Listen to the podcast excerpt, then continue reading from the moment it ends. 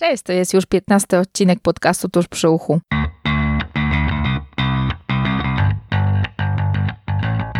Ja nazywam się Kasia Bieleniewicz i jeżeli interesuje Cię rozwój zarówno w relacjach, jak i biznesie, zapraszam Cię do słuchania.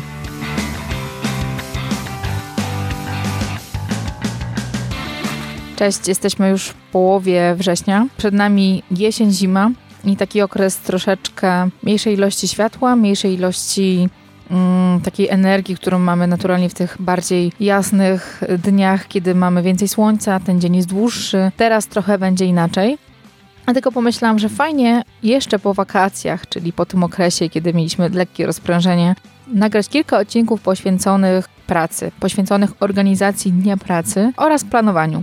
Przygotowałam dla Was trzy odcinki. Do dwóch z nich zaprosiłam gości, którzy podzielą się tym, jak wygląda ich dzień, co oni robią, żeby lepiej pracować, jak organizują swoją pracę, co im pomaga, jakie nawyki. To, co łączy te osoby, to jest praca zdalna.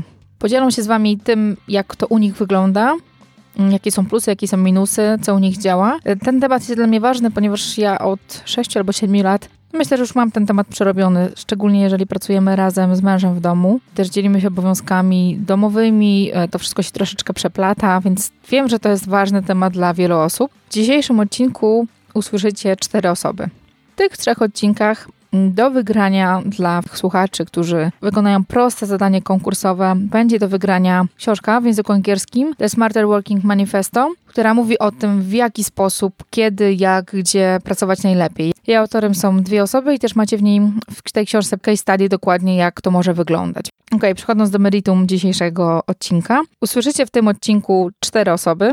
Do tych osób, które usłyszycie dzisiaj i też za jakiś czas, zadałam kilka pytań. Mm, jak wygląda ich dzień pracy, jakie zadania mniej więcej wykonują, co dla nich jest trudnością, co robią, jak sobie organizują, jak zarządzają pracą swoją w domu zdalnie, co im pomaga, jakie mają nawyki, które wprowadzają, które im jakby pomagają tą pracę organizować? Oraz co radzą osobom, które chcą w ten sposób pracować. Wydaje mi się, że każdy z Was znajdzie swoją osobę, do której jakby sposób, styl pracy będzie pasować. To, co łączy moich tych czterech gości, to jest stawanie rano. Wiele osób jakby widzi dużą wartość w wczesnym wstawaniu i rozpoczęciem dnia dużo, dużo wcześniej przed innymi, którzy jeszcze śpią do 7-8 godziny. E, a co dalej, to już jakby zobaczycie. Pierwszą osobą, która, którą usłyszycie, to jest e, Aga Zapora. Aga zresztą sama się przedstawi, jest grafikiem, projektantem oraz tworzy swój projekt, e, blog oraz produkty pod marką Planerka. Drugą osobą, którą usłyszycie jest Marta Kaim. Marta tworzy biznes dedykowany kobiet. Jest trenerem, jest coachem. Napisała trzy książki. Jesteś ważna, uwierz w siebie. Pisanie jest ważne. Trzecią osobą, którą zaprosiłam do podzielenia się tym, jak u niego to działa, jest Michał Barczak, którego możecie kojarzyć z blogu oraz od niedawna podcastu Geek Work. Michał również wspiera osoby w, w tych działaniach online, udziela konsultacji. O, I ostatnią osobą mm, jest Meta Piaseczna, mieszka na co dzień w Szkocji, a w internecie możecie znaleźć ją pod y, marką Free Mind of Child. Jest trenerem i pracuje głównie z dziećmi oraz z rodzicami. Jeżeli chcecie więcej dowiedzieć się o tych osobach, ja też w notatkach dodam linki do nich, przekierowania, więc będziesz mógł, mógł sobie sprawdzić je, zobaczyć czym się zajmują i tam wszystko będzie na ciebie czekało. Ok, to nie przedłużając, zapraszam cię do wysłuchania pierwszej osoby, Agnieszki Zapory. Cześć, jestem Aga Zapora, czyli planerka. Z wykształcenia jestem grafikiem, ale na co dzień prowadzę też bloga planerka.com. Pomagam osobom, które mają apetyt i ochotę na działanie bądź na zmiany, zmiany nawyków, działać i wprowadzać w życie swoje cele, swoje pragnienia, swoje plany. Projektuję planery i różne akcesoria do planowania i do notowania. Projektuję, to znaczy rysuję odręcznie, ale rysuję też i projektuję na komputerze, piszę, Obsługuję swoją stronę www, swój profil w mediach społecznościowych oraz fotografuję, także to głównie jest y, praca siedząca, biurkowa, ale nie tylko, nie do końca. Pracuję w zasadzie na dwie raty. Pierwsza rata to jest o świcie. Ja bardzo lubię wstawać o 5 rano i pracować wtedy przez około półtorej, dwóch godzin. Potem budzą się dzieci, które są w wieku wczesnoszkolnym. Zajmuję się ich przygotowaniem do szkoły, zaprowadzam je do szkoły i druga część pracy następuje wtedy, kiedy z tej szkoły wracam. Jeżeli chodzi o ilość godzin pracy, to w zasadzie staram się, żeby to było około 7-8 godzin dziennie.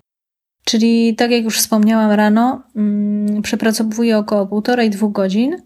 Potem y, zajmuję się dziećmi, odprowadzą je do szkoły i po powrocie ze szkoły, czyli około godziny 8.30, zostaje mi jeszcze 5-6 godzin pracy. Pracę staram się kończyć wtedy, kiedy dzieci wracają ze szkoły, kiedy mąż wraca z pracy. I po tym momencie, czyli po godzinie 16-17, staram się już nie wracać do komputera i nie wracać do obowiązków zawodowych. Pracuję w domu, natomiast tą przestrzenią w domu do pracy na przestrzeni lat bywało różnie. Był taki moment, że miałam swój własny pokój do pracy, można powiedzieć gabinet. Natomiast w tym roku postanowiliśmy rodzinnie, że mm, dzieci będą miały osobne pokoje ku ich wielkiej uciesze i ja rozwiązałam swoje miejsce do pracy inaczej, to znaczy pracuję w salonie. I to może brzmi trochę strasznie, ale prawda jest taka, że ja w zasadzie nie pracuję, gdy wszyscy domownicy są w domu, no chyba że śpią. Natomiast w takim normalnym dniu, jeżeli wracają ze szkoły, z pracy, to ja staram się już nie pracować. W związku z tym, ponieważ też gotuję i lubię być blisko kuchni, to uznałam, że takie miejsce w salonie dużym, otwartym będzie mm, fajnym pomysłem i zaaranżowałam tam, tam taką przestrzeń dla siebie. To znaczy, to nie jest tak, że ja siedzę po prostu przy stole jadalnym i muszę swoje rzeczy stamtąd zwijać każdego dnia, tylko y, w pewien sposób zaprojektowałam taki kąt dla siebie, który jest przytulny, mimo że jest tylko wydzieloną częścią salonu. Bardzo lubię tam być, mam tam y, dużo przestrzeni na swoje rzeczy i y, jest to takie moje stałe miejsce. To znaczy, ja nie mam takiego uczucia, że będę musiała się za chwilę wstać, zebrać, ustąpić, gdzieś przesunąć.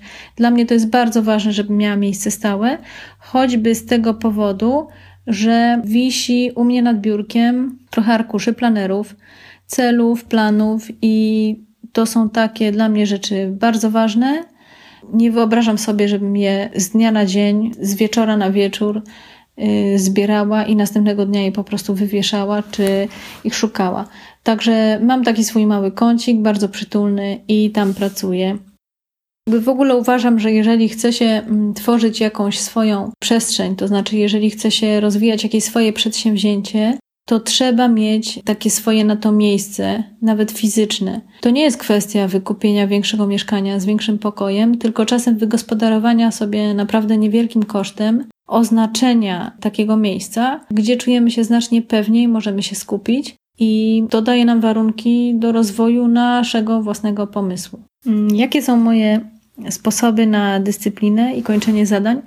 Przyznam, że w dużej mierze są to moje plany. Czasem, jeżeli realizuję coś i nie zrobię sobie planów większych czy mniejszych, to dosłownie mam odczucie, jakbym nie zapięła pasów, jakbym się nie dobrze do czegoś przygotowała. Dlatego, że mm, jeżeli ja mam plany miesięczne na przykład, czy kwartalne, przed oczami, czy pod ręką, mogę do nich zajrzeć, to nie gubię tych celów długodystansowych z oczu. Jeżeli y, mam plan dnia, na którym mam dokładnie wypisane zadania, co zawsze podkreślam z takim realnym y, oszacowaniem możliwości czasowych, to y, też dużo łatwiej jest mi je kończyć, dlatego że jeżeli następuje moment rozprężenia czy zmęczenia, takie momenty troszkę próżni, kiedy nie wiadomo jakby za co się zabrać, to wtedy wystarczy jeden rzut oka na ten plan dnia i jakby scenariusz mam już napisany. Także to jest chyba ten podstawowy sposób na finalizowanie zadań i na dyscyplinę. Jeżeli chodzi o sposoby na motywację, to myślę, że to jest takie głębokie poczucie sensu zadania, że ja sobie je wyznaczyłam.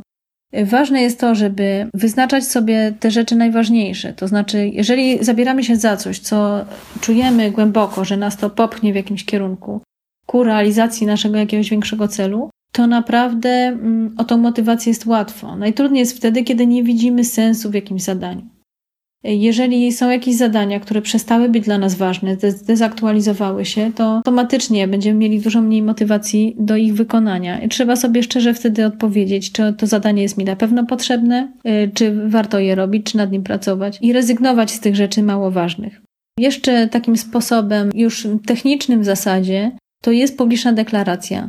Czasem jest tak, że możemy mieć obawy, czy na pewno przebrniemy przez jakieś zadanie, czy je sfinalizujemy w założonym czasie. E, wtedy bardzo dobrze jest zadeklarować publicznie. Ja tak często robię, co miesiąc poza wakacjami rozliczam się z rzeczy, które zrobiłam i mm, mówię o swoich planach. Dlatego, że jest coś takiego jak prawo Parkinsona, które mówi o tym, że nad danym projektem będziemy pracowali dokładnie tyle czasu, ile w ogóle mamy. A ponieważ lubimy czasem szlifować i robić jeszcze lepiej, to zawsze znajdzie się coś do poprawienia. Więc dobrze wystawić sobie taki cel, po pierwsze w postaci planu, a po drugie właśnie takiej deklaracji publicznej, taki deadline i wtedy nie ma problemu z zakończeniem zadania. No i ważnym takim dla mnie motywatorem jest nagroda. Y, oczywiście czasem nagrodą jest samo skończenie zadania i zobaczenie, co tam będzie dalej. Natomiast warto sobie czasem wyznaczyć nagrodę taką zupełnie poza tym zadaniem. To może być coś małego, to może być coś dużego, zależnie od wielkości zadania, nad jakim pracujemy, ale odpoczynek, czy wyjazd, czy słodycz, czy nie wiem, czy coś innego, co nam sprawi przyjemność, rzeczywiście motywuje, że to gdzieś tam na końcu jest i zostało mi już tylko tyle i tyle kroków i zasłuży na nagrodę. Jeżeli chodzi o nawyki, które mi pomagają, z pewnością jest to znowu planowanie. Planowanie dłuższych odcinków czasu, wyznaczanie większych celów co jakiś czas, zadawanie sobie poważnych pytań, ale także planowanie krótszych odcinków czasu i takich dystansów krótkich, codziennych. I mówię o tym nawet jako o nawyku, dlatego że jest to coś, co po prostu w pewnym momencie po jakimś czasie systematycznego wykonywania wchodzi mm, w krew. Jest nieodzowne po prostu przy, przy dalszej pracy. Daje mi uczucie niesamowitego komfortu. Drugim takim nawykiem, który myślę, że jest właśnie luksusem osób pracujących w domu, jest praca o świcie. No, trudno sobie wyobrazić na przykład pracę o 5 rano o wschodzie słońca w biurowcu. Bardzo sobie cenię to, że mogę po prostu wstać i usiąść do pracy. I w moim przypadku jest to o tyle ważne, że uważam, że te pierwsze kilka godzin dnia to są godziny dla mnie bardzo produktywne. Wtedy powstaje najwięcej takich strategicznych idei i wtedy mm, pracuje mi się bardzo dobrze. Także gdybym była pozbawiona tych paru godzin y, dziennie porannej pracy, dla mnie takiej medytacji, bardzo by mi ich brakowało. Następną rzeczą jest planowanie bloków pracy i pilnowanie czasu na pracę i czasu na przerwę. To znaczy, narzucam sobie, w jakim momencie pracuję i robię tylko to, a w jakim momencie, niezależnie od tego, jak idzie mi praca, czy dobrze, czy źle, po prostu wstaję od biurka i robię coś zupełnie innego.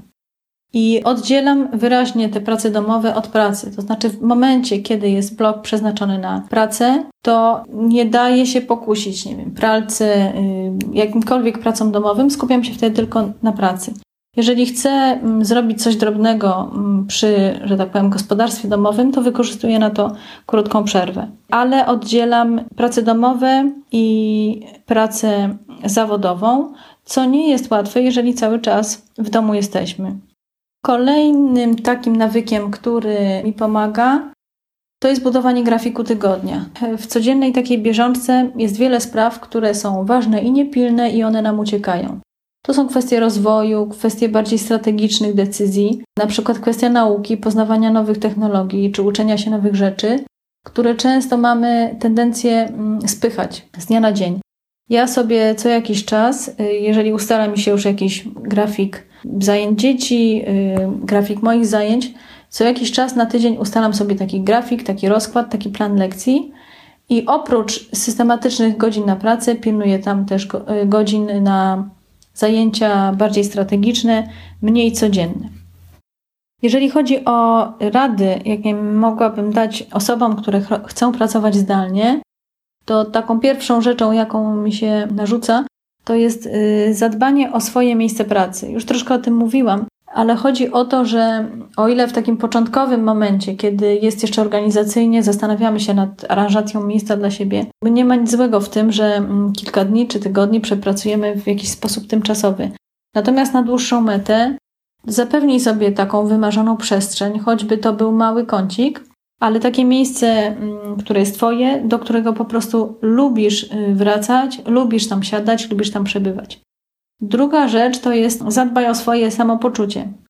Chodzi mi tu o czysto fizjologiczne kwestie, które w biurze, w towarzystwie gdzieś tam zupełnie inaczej się odbiera. Chodzi mi o to na przykład, jeżeli czujemy głód, jeżeli jest, jesteśmy kompletnie niewyspani, jeżeli boli nas głowa na przykład, to w sytuacji, w której jesteśmy sami w domu, sami w pokoju, to to są bardzo poważne rozpraszacze. I szczególnie jest ważne, żeby zadbać o to swoje samopoczucie, kiedy pracujemy sami. Zadbaj także o swój wygląd, bo często podchodzimy do tego tak, y, że mm, wkładamy na siebie jakieś już przysłowiowe rzeczy do chodzenia po domu, czyli jakieś zużyte rzeczy, w których na pewno nie chcemy, żeby ktoś nas zobaczył. Jeżeli tak y, jesteśmy ubrani, to zupełnie inaczej wygląda ta nasza chęć podbijania świata, niż jeżeli troszkę zadbamy o ten wygląd. Nie chodzi mi tu o to, żeby wskakiwać w garsonkę i mm, zafundować sobie pełen makijaż, choć jeżeli masz ochotę, no to oczywiście to może być fajne. Natomiast chodzi o to, żeby zadbać o jakąś taką prostą, podstawową elegancję. Nie wyglądać tak, jakbyśmy nie chcieli, żeby ktoś nas zobaczył, bo wtedy podchodzimy do siebie i do swojej motywacji też zupełnie inaczej. Kolejna porada y, to pilnowanie bloków czasu na pracę. Też już wspominałam, że w przypadku pracy w domu dopadają nas takie rozpraszacze, które nam w biurze nie grożą. Często, gdy praca idzie nam słabo i opornie, to szukamy takich alternatywnych rozwiązań. Natomiast tu jest bardzo ważne, żeby sobie narzucić, że teraz jest, nie wiem, 45-minutowy blok na pracę i w tym momencie nie robię niczego innego. Jeżeli jest przerwa, ok, mogę czegoś tam dotknąć, natomiast w tym czasie na pracę zajmuję się tylko pracą. Y, pilnuj też godzin pracy. Oczywiście, że na początku y, można się zachłysnąć tym, że mogę wstawać o której y, porze tylko mi się zachce, mogę siadać do pracy w momencie, kiedy mi się to podoba i mogę kończyć pracę, kiedy mi się to podoba, ale na dłuższą metę jednak rutyna zwiększa skuteczność, efektywność, bo organizm się po prostu przyzwyczaja do pewnych prób pracy. Jeżeli będziesz nad tym pracować, to poznaj swoje rytmy. O tym w ogóle często mówię w kontekście planowania. To znaczy, przez kilka dni poobserwuj siebie, kiedy masz najbardziej produktywny czas, kiedy pracuje ci się najlepiej, kiedy pracuje ci się najgorzej. Mogłabyś równie dobrze wyjść w ciągu dnia na spacer, to też jest luksus, nie do zafundowania, na przykład w korporacji czy w firmie. Przyjrzyj się sobie, zastanów się, w jakich momentach dnia najlepiej ci się pracuje i pod ten swój rytm dopasuj czynności czy sekwencje czynności. Raz na jakiś czas zafunduj sobie wyjście do kawiarni. Jakimś luksusem jest w trybie pracy no office możliwość wyjścia z domu, pójścia na spacer i warto z tego korzystać. Raz na jakiś czas warto w ogóle po prostu opuścić mury nie wiem, domu czy mieszkania i popracować na przykład w kawiarni. Ilość tego czasu pracy można sobie dostosować indywidualnie. Ja nie lubię za dużo, bardzo dobrze pracuje mi się w domu, ale są takie dni, że po prostu czuję, że chcę coś przemyśleć, bardziej się odsunąć i wtedy z chęcią korzystam z jakiejś kawiarni, w której też dobrze się pracuje.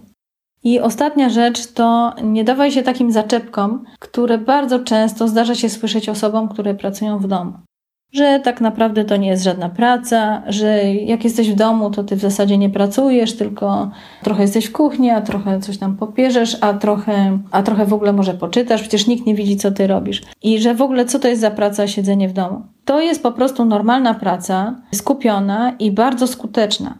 A to, że mogę w tym modelu pracować, to jest moja czy Twoja zasługa i Twoje szczęście. I zapracowałaś sobie na to, zapracowałeś sobie na to. I każdy w zasadzie może w ten sposób funkcjonować, jeżeli tylko chce. Marta Kaim jest trenerem, coachem oraz autorką książek. Pracuje głównie z kobietami. Zapraszam Cię do wysłuchania wypowiedzi Marty. Cześć, witam Ciebie serdecznie. Jak pracuję i ile godzin dziennie? Pracuję 4 dni w tygodniu. Weekend trwa u mnie od piątku do niedzieli. Kilka lat temu podjęłam taką decyzję, że Równowaga w życiu, harmonia pomiędzy życiem zawodowym a prywatnym jest dla mnie ważna. I postanowiłam, że mój tydzień właśnie będzie wyglądał w taki sposób, i do dnia dzisiejszego udaje mi się dotrzymać danego e, sobie słowa. Taki intensywniejszy dzień dla mnie to jest poniedziałek. Jest takim dniem, że rzeczywiście bardzo się dużo dzieje i wtedy sporo pracuję i intensywnie. Natomiast od wtorku do czwartku to są takie dni, że pracuję około 6, maksymalnie 8 godzin dziennie. No i oczywiście chciałabym tutaj zaznaczyć, że ten taki mój standardowy tydzień, kiedy mam, mam 3 dni wolne, on też nie jest zawsze, dlatego że jeśli jest wydanie książki, jest premiera książki albo występuję na jakichś konferencjach czy prowadzę szkolenia, warsztaty, no to wtedy wtedy to wygląda inaczej, ale nie jest to, nie jest to zbyt częste. Tak, książki nie wydaję co miesiąc, tylko raz w roku. Pracuję w domu, mam, mam swój taki pokój biurowy, tak zwany, ale coraz częściej myślę o tym, aby mieć biuro poza domem i chciałabym ten, ten plan zrealizować w przyszłym roku. Praca w domu ma oczywiście swoje plusy i minusy. Ja, żeby urozmaicić sobie tą pracę, to raz na jakiś czas y, planuję sobie czas w moich ulubionych y, kawiarniach. I wtedy pracuję właśnie z kawiarni, biorę sobie laptopa. Y, wtedy też najlepiej mi się pisze artykuły, listy, newslettera do moich czytelniczek lub właśnie, lub właśnie książkę. Jakie są moje sposoby na dyscyplinę, motywację i kończenie zadań? Tutaj nie powiem nic odkrywczego. Planowanie, planowanie i jeszcze raz planowanie oraz wizja. Wizja mojej firmy, wizja życia, jakie chcecie, chcemy mieć. Zachęcam każdego gorąco do tego, aby stworzyć wizję, e, która oczywiście będzie Was motywowała i inspirowała do tego, aby działać, bo jak mamy wizję, to wiemy w jakim kierunku e, podążamy i automatycznie pojawia się w nas taka wewnętrzna motywacja do tego, żeby ją zrealizować. Jeśli nie wiemy w jakim kierunku chcemy iść, no to ta motywacja automatycznie jest dużo mniejsza. Pomaga mi w takim mm, zdyscyplinowaniu się czy, czy w motywowaniu się do działania, e, nagradzanie się. Jestem coachem i mam świadomość tego, że motywuje nas do działania albo ból, albo przyjemność. Ja lubię wyznaczać sobie ambitne cele, motywuję się w taki e, przyjemny sposób, bo ambitnie też się za nie doceniam. Za każde zrealizowane zadanie czy projekt ja po prostu ustalam sobie sama sobie nagrodę. Mm, celebruję też swoje sukcesy, długo się tego e, uczyłam, ale zachęcam żeby celebrować najmniejsze sukcesy, wyciągać wnioski i patrzeć w przyszłość, bo, bo rzeczywiście wtedy ta nasza motywacja wewnętrzna jest bardzo ważna. Oprócz motywacji wewnętrznej też, też jest motywacja zewnętrzna i również e, czasami z niej korzystam, czyli mam swojego coacha albo biorę udział w programach mastermindowych po to, żeby też e, mieć taką motywację, spotykać się z innymi osobami, wyznaczać właśnie sobie te ambitne cele i realizować je skutecznie. Oczywiście, jak każdemu, zdarzają mi się dni, że nic mi się nie chce. To jest e, naturalne. Kiedyś cisnęłam, wymagałam od siebie więcej, więcej, natomiast teraz odpuszczam. To jest dla mnie taki sygnał, że energia po prostu nie płynie tam, gdzie trzeba, więc zajmuję się wtedy e, czymś, co sprawia mi radość, albo na chwilę zostawiam to zadanie i zastanawiam się, dlaczego nie mam jakoś energii do tego, e, żeby je wykonać jaki jest mój sposób na kończenie zadań, bo, bo tutaj to jest myślę istotne, bo zauważam pracując z moimi klientkami, mm, że to jest największy problem. I dla mnie takimi sposobami na kończenie zadań to jest przede wszystkim skupianie się na jednej rzeczy. A co za tym idzie eliminowanie? Dla mnie eliminowanie to koncentracja naprawdę na tym, co ważne i jest takim kluczem do sukcesu. Mówiąc sukces, mam tutaj na myśli właśnie harmonię pomiędzy życiem prywatnym i zawodowym. Żyjemy w takich czasach, że mamy ogrom możliwości, możemy e, rzeczywiście korzystać z wszystkiego, ale ja jak zaczynam e, wdrażać jakiś projekt, a w tym roku, w pierwszym półroczu tego roku miałam do wdrożenia trzy projekty. Był to kurs online Jesteś Ważna, był to e, program Mastermind VIP, działanie klucz do sukcesu, jak w trzy miesiące zrealizować to, co inni w rok i wydanie książki Uwierz w siebie bardziej.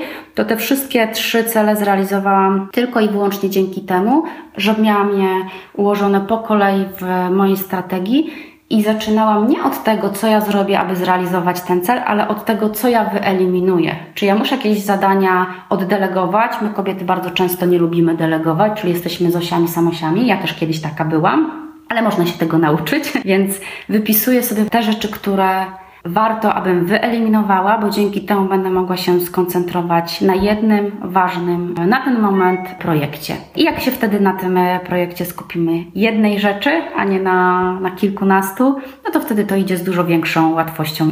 Sposób na kończenie zadań mam jeszcze taki jeden. Lubię czasami popracować według e, metody Kaizen, czyli e, metody małych kroków. Jak czuję jakiś opór, to myślę sobie, ok, czy to zadanie nie jest może zbyt duże i, i rozpisuję sobie je rzeczywiście na takie bardzo małe kroki i wtedy ono się w zupełnie inny sposób e, realizuje, niż jak właśnie od razu sobie bardzo wysoko postawimy poprzeczkę.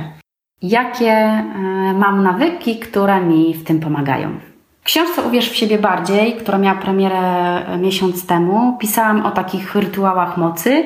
Pierwszy z nich, y, dla mnie bardzo ważna jest przestrzeń.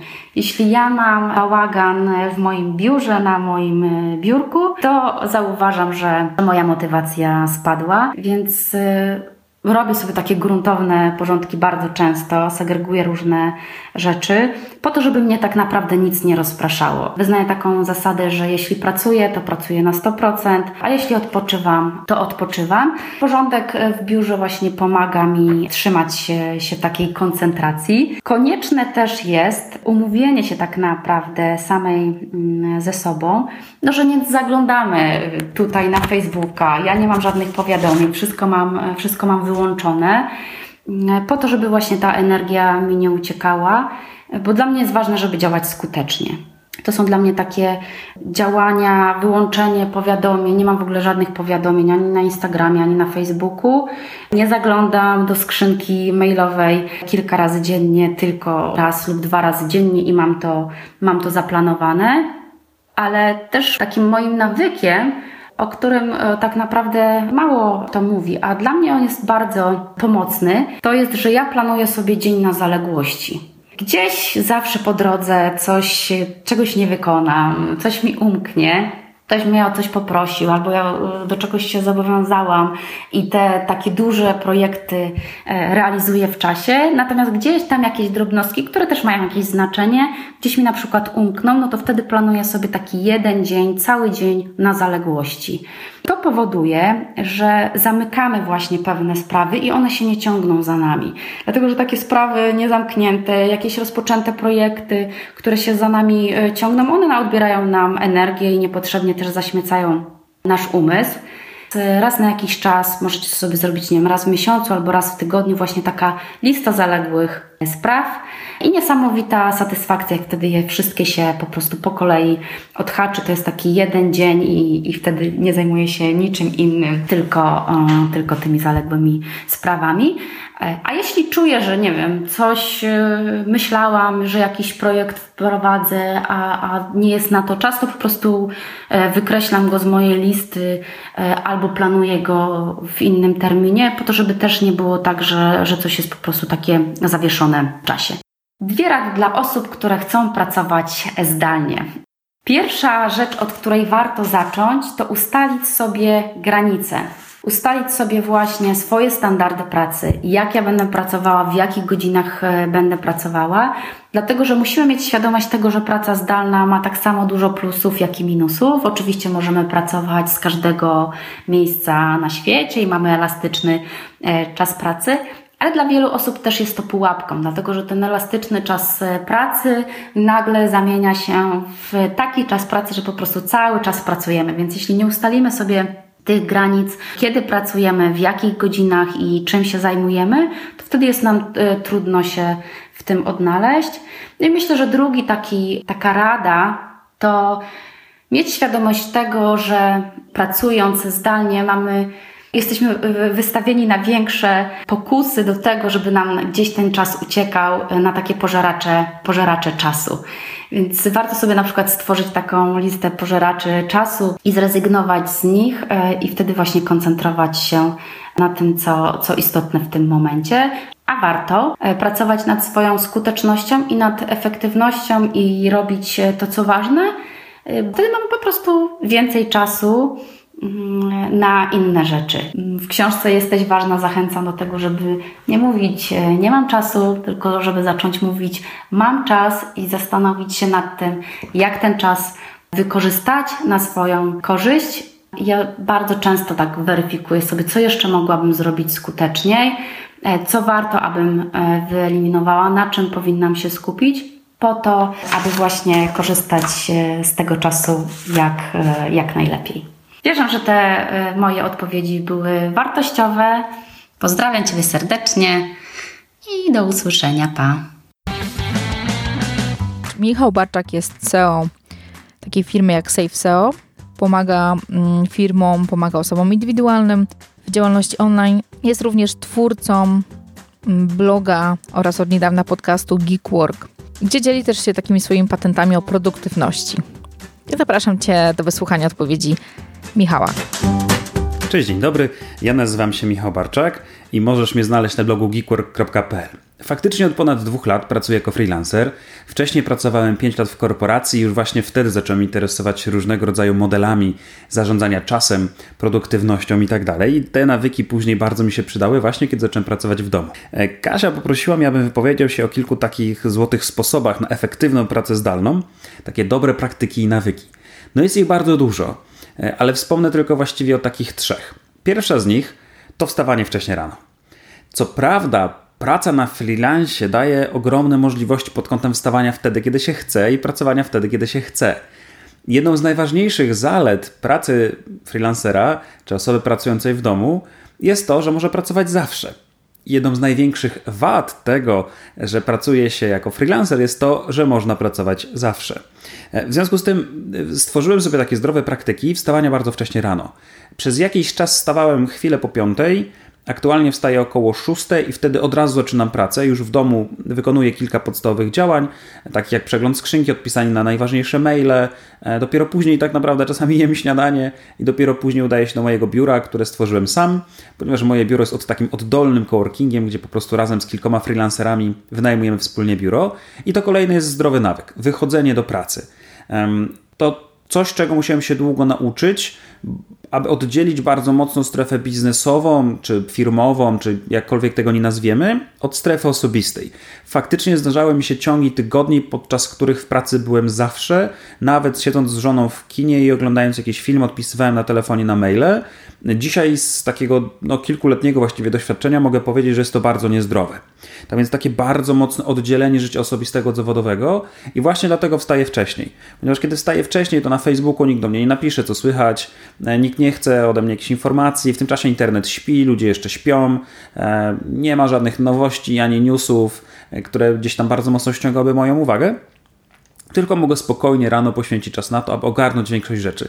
Im wcześniej udawało mi się wstawać, tym też wcześniej mogłem skończyć pracę. Innymi słowy, mogłem wcześniej faktycznie poświęcić czas na rodzinę, pasję, zainteresowania czy cokolwiek innego, a praca jest takim elementem, który ma mi umożliwić rozwijanie się. Tak więc moim celem jest jak gdyby rozsądne podejście do pracy. Może niekoniecznie do czterogodzinnego E, trybu pracy tygodniowego, ale właśnie takie minimalizowanie godzin e, marnotrawionych. No właśnie, i kolejną taką metodologią, e, która mi tutaj niesamowicie pomogła, taką dobrą praktyką, jest odpowiednia metodologia do zarządzania sobą w czasie. I tutaj oczywiście teorii istnieje całe mnóstwo. Ja osobiście na ten moment w dalszym ciągu jestem zafascynowany w ogóle tym, jak funkcjonuje nasz mózg w kontekście zadań, tego czym tak naprawdę zdrowa produktywność jest, a czym nie jest. Prawdopodobnie zresztą e, w ciągu kilku dni od publikowania tego podcastu u Kasi pokaże się podcast osobny u mnie na ten temat, właśnie mówiący o tym, czym dla mnie osobiście jest produktywność i według jakich metodologii pracuję. I taki system pracy, jasne ograniczenie pewnych norm, pewne, pewne metody, które pozwolą odwoływać się do pewnych określonych mm, zachowań w kontekście na przykład napływu nowych zadań, mi bardzo pomagają. I stosuję metodologię GDD, czyli Getting Things Done. Autora, autorem jest człowiek, który napisał też książkę na ten temat, jest konsultantem na ten temat. Jego metodologia jest dosyć, powiedziałbym, nawet e, elementami mm, może nie kontrowersyjna, ale taka bardzo wymagająca ponieważ wymaga naprawdę takiego dostosowania siebie pod, pod pewne określone ramy i zachowywania się w określony sposób. To też umiejętność odpowiedniego, asertywnego odpowiadania. Nie mogę teraz się tym zająć. Daj mi to zadanie, ono, ono zostanie zakolejkowane. W najprostszym modelu GTD sprowadza się takich trzech elementów. Po pierwsze, do odpowiedniego kolejkowania zadań. Innymi słowy, jeżeli zadanie zajmuje mniej niż dwie minuty, to należy je po prostu wykonać najszybciej, jak to tylko możliwe. Po prostu, aby ono nie zalegało, aby nie czekało na wykonanie. Głupi telefon w jakiejś krótkiej sprawie do spółdzielni lepiej wykonać od razu, e, niż zakolejkować na przyszły tydzień, bo to prawdopodobnie nigdy się nie wykona. Druga sprawa to właśnie czasami w GTD trzeba poświęcić więcej czasu na myślenie niż na robienie, ponieważ mądre robienie jest lepsze. Dlatego wiele zadań planuje się krok po kroku, e, wypisując nawet rzeczy oczywiste, które trzeba w danym aspekcie wykonać. Później zapisuje się to w projekt i w momencie, kiedy trzeba wykonać dane zadanie, to nieważne co się stanie. E, my, jak gdyby mamy już krok po kroku, w dowolnym momencie możemy do tego zadania wrócić. I właśnie taka metodologia dla mnie była chyba najistotniejsza, ponieważ spowodowała, że w mojej pracy stworzył się taki prawdziwy porządek. Dzisiaj moi współpracownicy czy pracownicy, czy nawet rodzina wie, że jeżeli jakieś zadanie ma u mnie wylądować i mam je zrealizować, to muszą je w odpowiednie miejsce wrzucić. Do mojej skrzynki e, odbiorczej, czy to jest Nozbi, o której zaraz powiem w kilku zdaniach, czy na maila, czy w jakikolwiek inny sposób, abym ja mógł to sobie odpowiednio zakolejkować i uporządkować do wykonywania zadań. GTD to naprawdę świetny system, bardzo serdecznie go polecam właściwie wszystkim, natomiast faktycznie wymaga on pewnego sposobu myślenia i właściwie im bardziej ktoś jest artystą i ma z tym problem, tym narzucenie sobie takich dosyć sztywnych form porządku w pracy własnej powoduje, że można bardzo, bardzo mocno przyspieszyć. To jest jak gdyby takie sedno, e, które powoduje, że jestem w stanie przyspieszać regularnie, mimo że nie jest porządek mm, i, i, takie uporządkowanie zadań nie jest czymś bardzo naturalnym dla mnie, raczej lubię pracować spontanicznie, to właśnie GTD pozwala mi to uporządkować i właśnie pracować artystycznie, ale w sposób uporządkowany. E, ostatnim aspektem jest właśnie Nozbi. Jeżeli miałbym komuś polecić, w jaki sposób pracować, to przede wszystkim znaleźć odpowiedni system gromadzenia zadań i kolejkowania ich oraz oczywiście pracy na kalendarzu. Tutaj mamy cały przegląd różnych rzeczy. Ja próbowałem kalendarzy klasycznych, czyli drukowanych, z notowaniem dat, próbowałem kalendarza w telefonie, Natomiast te wszystkie rzeczy mają mniejsze czy większe wady. Kalendarz taki fizyczny z niczym się nie synchronizuje. Innymi słowy, jeżeli zapomniałem kalendarza albo nie wiem, wylałem sobie na niego kawę, no to czasami moje plany tygodniowe czy miesięczne legały w gruzach. W dodatku kalendarz dosyć uniemożliwia planowanie na przykład zadań na kilka lat w przód na przykład ustawianie sobie zadań cyklicznych, czyli na przykład co roku przypomnij mi o ubezpieczeniu, jest bardzo trudne w przypadku kalendarza fizycznego. Natomiast w przypadku kalendarza internetowego dosyć trudno jest na pewne zadania przesuwać, planować sobie dzień na tym kalendarzu dla mnie osobiście, dlatego po testach wszystkich możliwych chyba narzędzi, a regularnie sprawdzam nowe, od Asany, Trello, Jiry czy innych systemów, padło na Nozbi. Z kilku względów. Nozbi przede wszystkim jest bardzo proste, bardzo klarowne e, i nie mam żadnego problemu ze zrozumieniem tego systemu, a co ważniejsze, nie mam żadnego problemu, żeby nawet amatorowi, który nie korzysta z komputera na co dzień, wytłumaczyć, jak działa Nozbi. I po prostu zachęcam do tego, aby wszyscy moi współpracownicy, a czasami nawet klienci, pracowali ze mną na Nozbi. Wtedy mam taki jeden wielki porządek w moim systemie. Nozbi było kolejną rewolucją w moim życiu, więc to chyba takie trzy najważniejsze rady, które mógłbym dać. Wstawaj wcześniej, korzystać z określonej metodologii oraz korzystać z określonego systemu, który pozwoli te zdania tobie uporządkować. Dzięki Kasiu za zaproszenie. Pozdrawiam wszystkich słuchaczy. Dzięki miłego dnia do usłyszenia. Cześć! Anię poznałam niedawno, w lipcu, e, na Akademii Trenera u Kamili Rowińskiej. Kowiłam je produktem, który przywiozła z sobą. To były takie karty zmysłów, karty dla do pracy z dziećmi. E, stworzyła też kilka produktów fizycznych, które można u niej kupić. W internecie możecie Anię znaleźć pod marką Free Mind of Child. Na co dzień mieszka w Szkocji, ale też działa na terenie całej Europy, wspiera rodziców, ale pracuje głównie z dziećmi. Posłuchaj, co Ania ma do powiedzenia. Cześć, dziękuję za zaproszenie i możliwość podzielenia się z innymi, jak ja radzę sobie z tym, że pracuję w domu. Obecnie moje godziny pracy rozpoczynają się od 6 godzin dziennie i ta guma się rozciąga nawet do 12.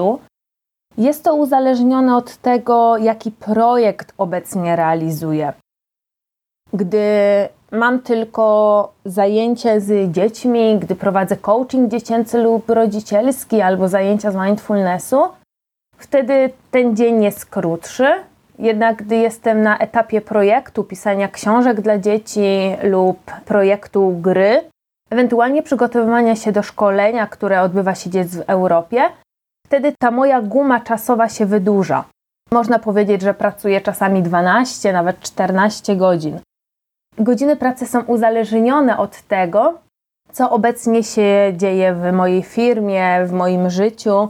Jednak minimum mam wyznaczone, że jest to 6 godzin.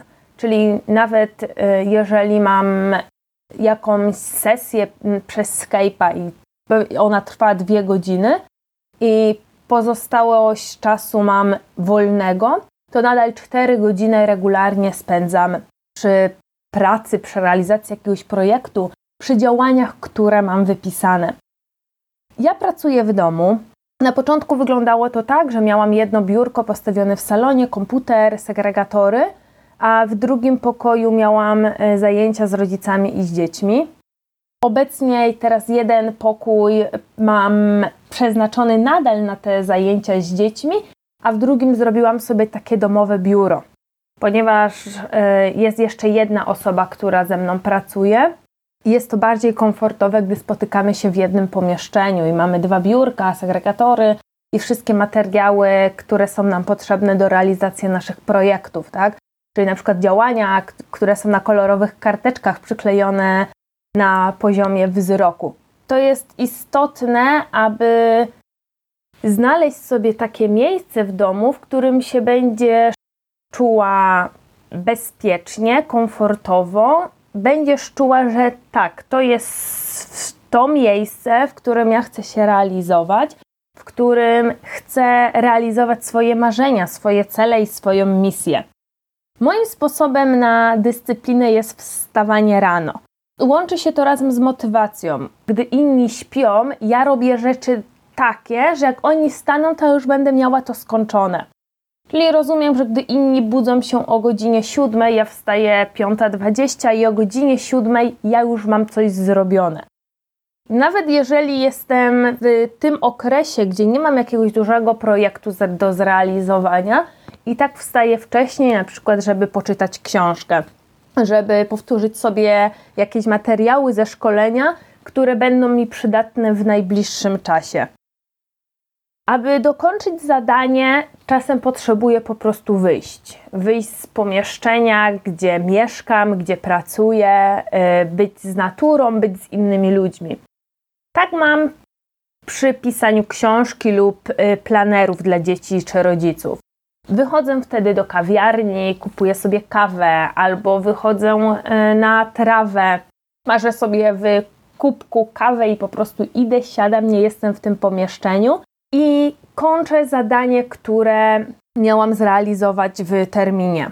Nawet który mi w tym pomaga jest to, że ja wszystko chcę mieć na już. Czyli jeżeli coś zaczynam, chcę, żeby rezultaty były już widoczne. Uważam, że to jest dobry nawyk, ponieważ trzymam się w tej linii y, czasowej zrealizowania i skończenia czegoś. Czyli jeżeli zaczynam pisać książkę i ja chcę, żeby ona już była wydana, już chcę, żeby się sprzedawała, żeby już było po premierze i po prostu, że wszystko jest już, motywuje mnie do codziennych działań. Czyli wiem, że jeżeli codziennie przyłożę się do tego, aby godzinę od siebie dać do zrealizowania tego projektu, to ja już będę miała to na już. Czyli na już w określonym czasie gdzie napisałam sobie datę końcową tego projektu. Dwie rady, które bym mogła dać osobom, które zaczynają pracę lub chcą zacząć pracę w swoim domu, jest przede wszystkim wybór miejsca, w którym y, będą się czuły bezpiecznie, w którym będą czuły się komfortowo, w którym będą wiedziały, że tak, to jest to miejsce, w którym ja usiądę i w którym będę pracowała i osiągała swoje cele. Jeżeli jest to miejsce z laptopem na kanapie, trzymając kawę i czuję się w tym bezpiecznie i 100% uwagi jest skupiane na to, co się dzieje tu i teraz i w tym oto momencie, ok. Jednak jeżeli wybierzesz sobie stół kuchenny, bo nie masz innego miejsca, gdzie możesz to robić i wtedy masz jasno, masz przestrzeń, masz dookoła siebie powietrze, wtedy może ci się bardziej chcieć i bardziej będziesz się koncentrowała na tym, co masz zrobić. Dlatego istotne jest to, aby wypróbować sobie kilka opcji w domu. Może to być tak, że to będzie pokój dziecięcy, gdzie twoje dziecko wychodzi do szkoły, a ty siadasz przy jego biurku i to robisz.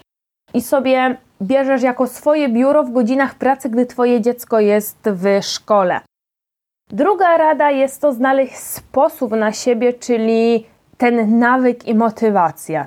Czyli co mam zrobić, żeby mi się chciało? Co mam zrobić, aby mieć doskonałe wyniki? Do tego, równie, do tego również potrzebny jest trening, tak? Żeby znaleźć kilka metod, wypróbować kilka metod i przede wszystkim nie poddawać się na starcie. To, że coś nie działa na początku, nie oznacza, że nie będzie działało w środku lub nie zacznie działać za miesiąc, za dwa lub za rok. Więc warto próbować, warto wierzyć w siebie, warto być pewnym siebie tego, że się robi coś z pasją i z misją. Jeżeli to robisz to z pasją i z misją, nieważne gdzie to będziesz robiła, na pewno ci się to uda. Dziękuję bardzo. I to była ostatnia osoba, ostatnia wypowiedź. Jak zresztą sam pewnie zauważyłeś, że wiele rzeczy u każdej z tych osób, mimo że robi coś innego i pracuje w inny sposób i też w innym miejscu, mają podobne patenty, podobne rzeczy, które im pomagają. Tak jak chociażby rozbijanie niektórych dużych projektów, dużych zadań na mniejsze, albo wstawanie poranne. Jestem bardzo ciekawa, co u Was się sprawdza, jak Wy pracujecie. Nawet jeżeli to nie jest praca zdalna, jeżeli pracujecie w biurze, jestem bardzo ciekawa, co u Was się sprawdza. Jeżeli macie ochotę wygrać książkę, o której wspominałam na początku, The Smarter Working Manifesto, nie jest dostępna jeszcze w Polsce, myślę, że to jest fajna opcja, fajna szansa, żeby ją przeczytać wcześniej. Wystarczy, że w komentarzu do tego odcinka napiszecie, co u Was się sprawdza, w jaki sposób Wy pracujecie, co Wam pomaga w Waszej pracy. Ok, to jeszcze zwiastun kolejnych odcinków. Za tydzień zapraszam Was na spotkanie z mistrzynią, mistrzynią Polski w judo. Porozmawiamy o, o sporcie, porozmawiamy o tym, czego uczy nas sport. Porozmawiamy o tym, jak zasady, które są w judo, możemy wykorzystać w naszym życiu, jak możemy je przenieść, co z nich możemy użyć u nas, żeby działało. Następny odcinek będzie również tym, w którym, tak jak dziś, wypowie się kilka osób, które pracują zdalnie, co u nich się sprawdza, jak u nich to wszystko działa. I myślę, że tyle. Te dwa odcinki, o których powiedziałam, to są te, których w najbliższym czasie będziesz mógł usłyszeć. Ok, to wszystko na dziś. Dziękuję Wam za ten czas, który spędziliśmy dzisiaj razem. Zapraszam do konkursu i dzięki ogromne za życzliwość, którą od Was dostaję i za wszystkie dobre komentarze, wiadomości prywatne, które się pojawiają. Naprawdę jest mi miło, że doceniacie to, co robię, że ten czas, który poświęcam, którego jest dużo, bo wiele rzeczy robię sama i to bardzo dużo czasu zajmuje, więc dzięki za to. Y, I dziękuję bardzo za wszystkie nowe gwiazdki w iTunes oraz opinie, które się niedawno pojawiły. Dzięki Wam bardzo. Dobrego dnia, dobrego tygodnia. Do usłyszenia już niebawem. Cześć!